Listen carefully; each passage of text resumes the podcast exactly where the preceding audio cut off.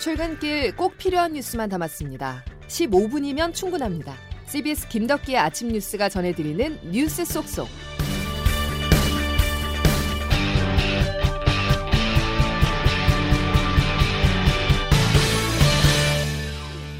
여러분 안녕하십니까? 4월 23일 김덕기 아침 뉴스입니다. 최근 코로나19 확진자 발생 추이를 보면 주말 검사 건수 감소 영향으로 주 초반까지는 주춤하다가 중반부터 급증하는 흐름이 반복되고 있습니다. 주 후반인 오늘은 어떨까요? 800명대를 기록할 거란 전망입니다. 이대로 간다면 곧 1000명대로 올라설 가능성도 있습니다. 첫 소식 고무성 기자입니다. 국내 코로나19 신규 확진자는 전날 0시부터 밤 9시까지 중간 집계한 결과 737명이 발생했습니다.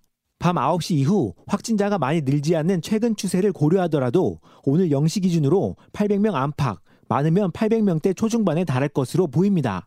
800명대 확진자가 나오면 3차 대유행이 정점을 찍고 진정 국면으로 접어들기 직전인 1월 7일 이후 106일 만이 됩니다. 지금의 확산 추세라면 곧 1000명대로 올라설 가능성이 높지만 방역당국은 점진적인 상황이라 정체 국면으로 만들 수 있을 것으로 평가했습니다. 그러면서 환자 수가 증가하더라도 당장 사회적 거리두기 단계를 올리지는 않을 것이라고 단언했습니다. 중앙사고수습본부 윤태호 방역총괄 반장입니다.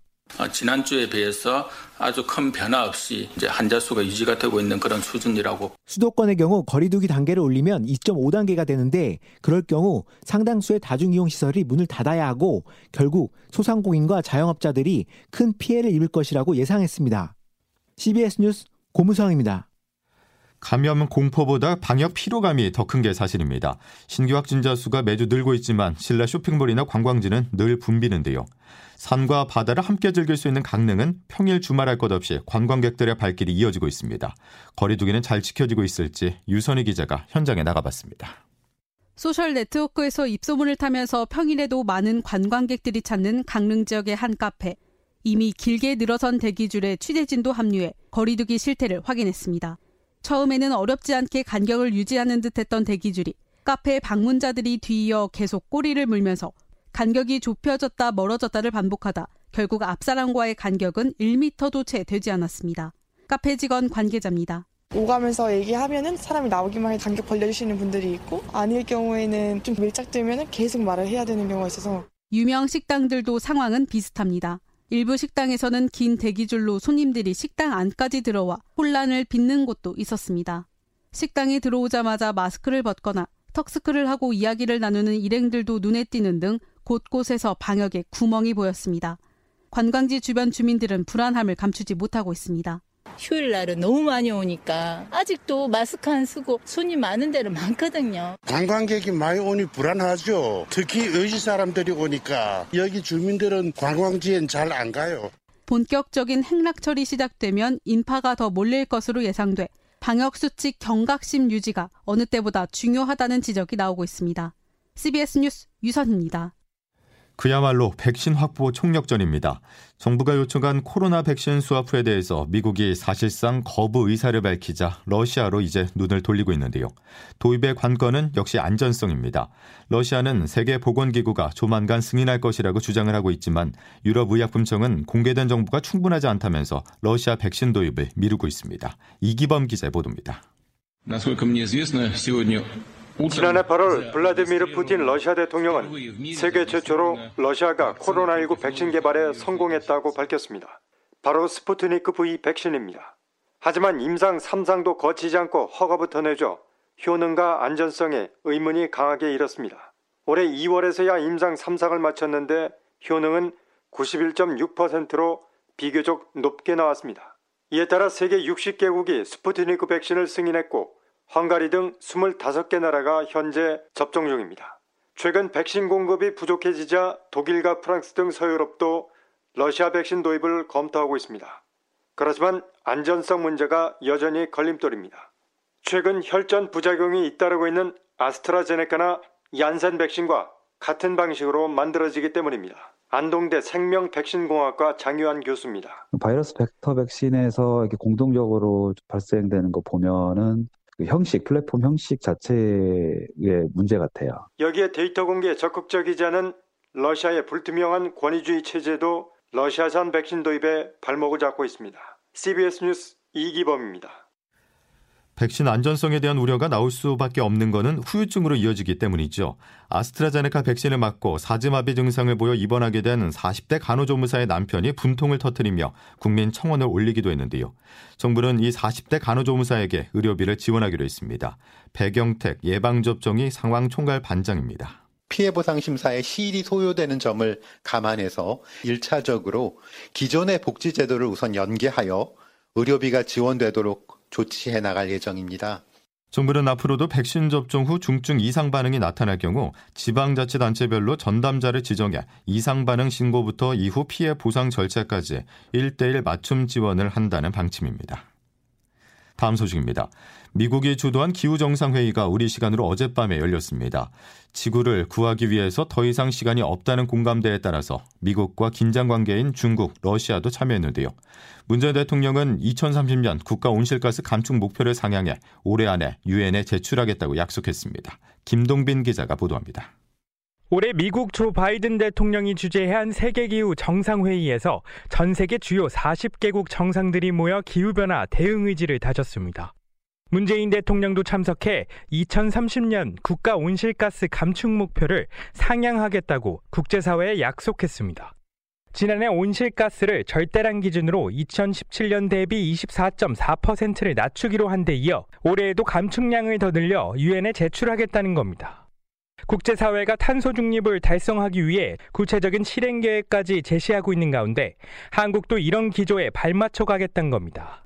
또 바이든 대통령 취임 이후 기후변화 대응에 적극적으로 나서고 있는 미국과의 협력도 강화하기 위해서입니다. 이와 함께 문 대통령은 신규 해외 석탄 화력 발전소에 대한 공적 금융 지원도 전면 중단하겠다고 약속했습니다.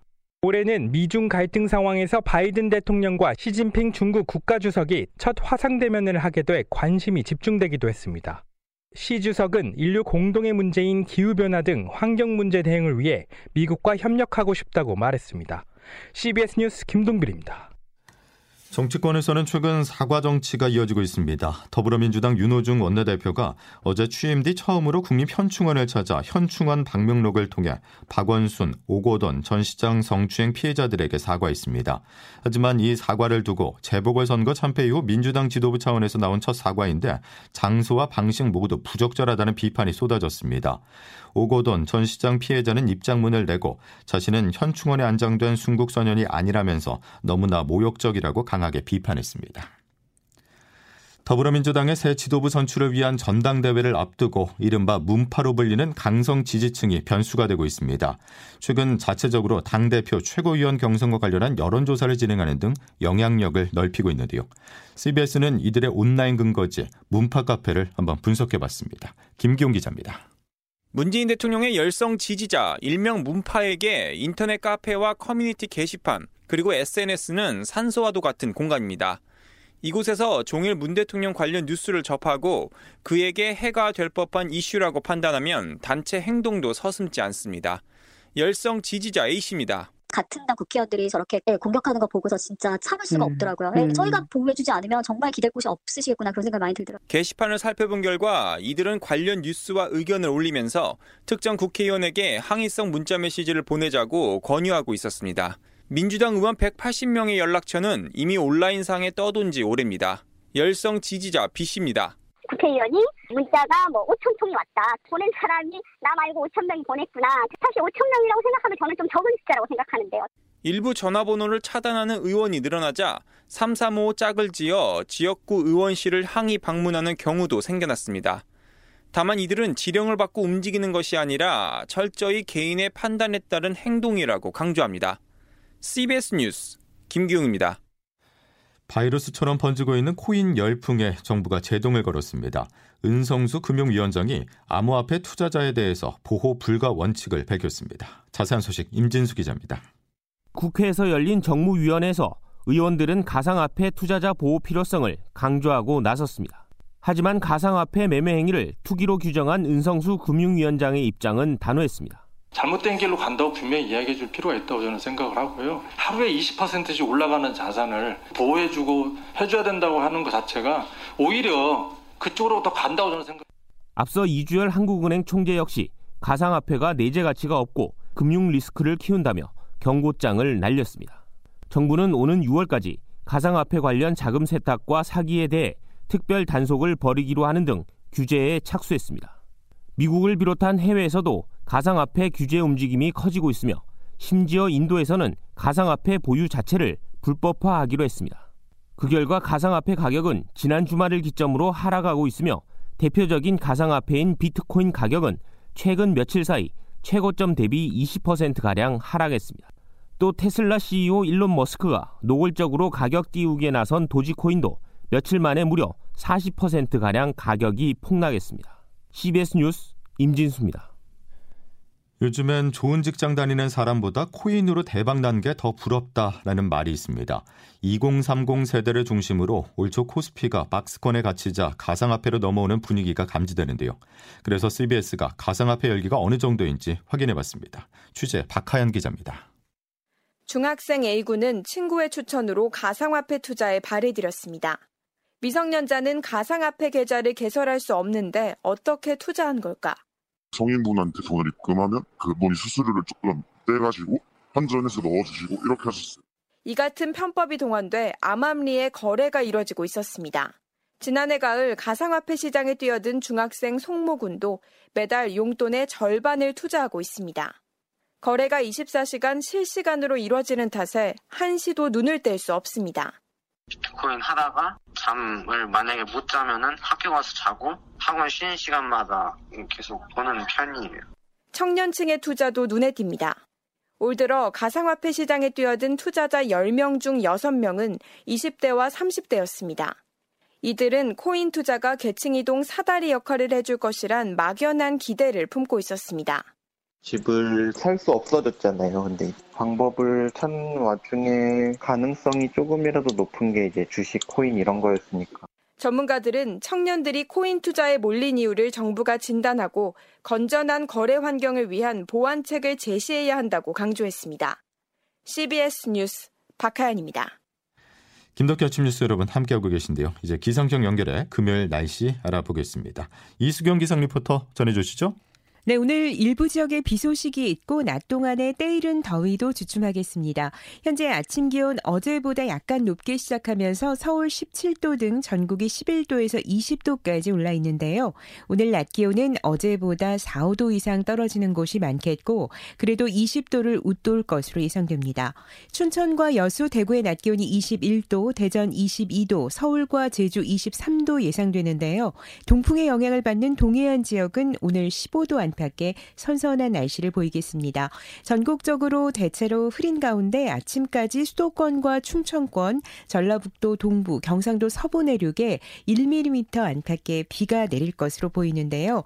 강원 영서와 전북 서부, 경상권에도 곳에 따라 빗방울이 떨어지는 곳이 있겠습니다.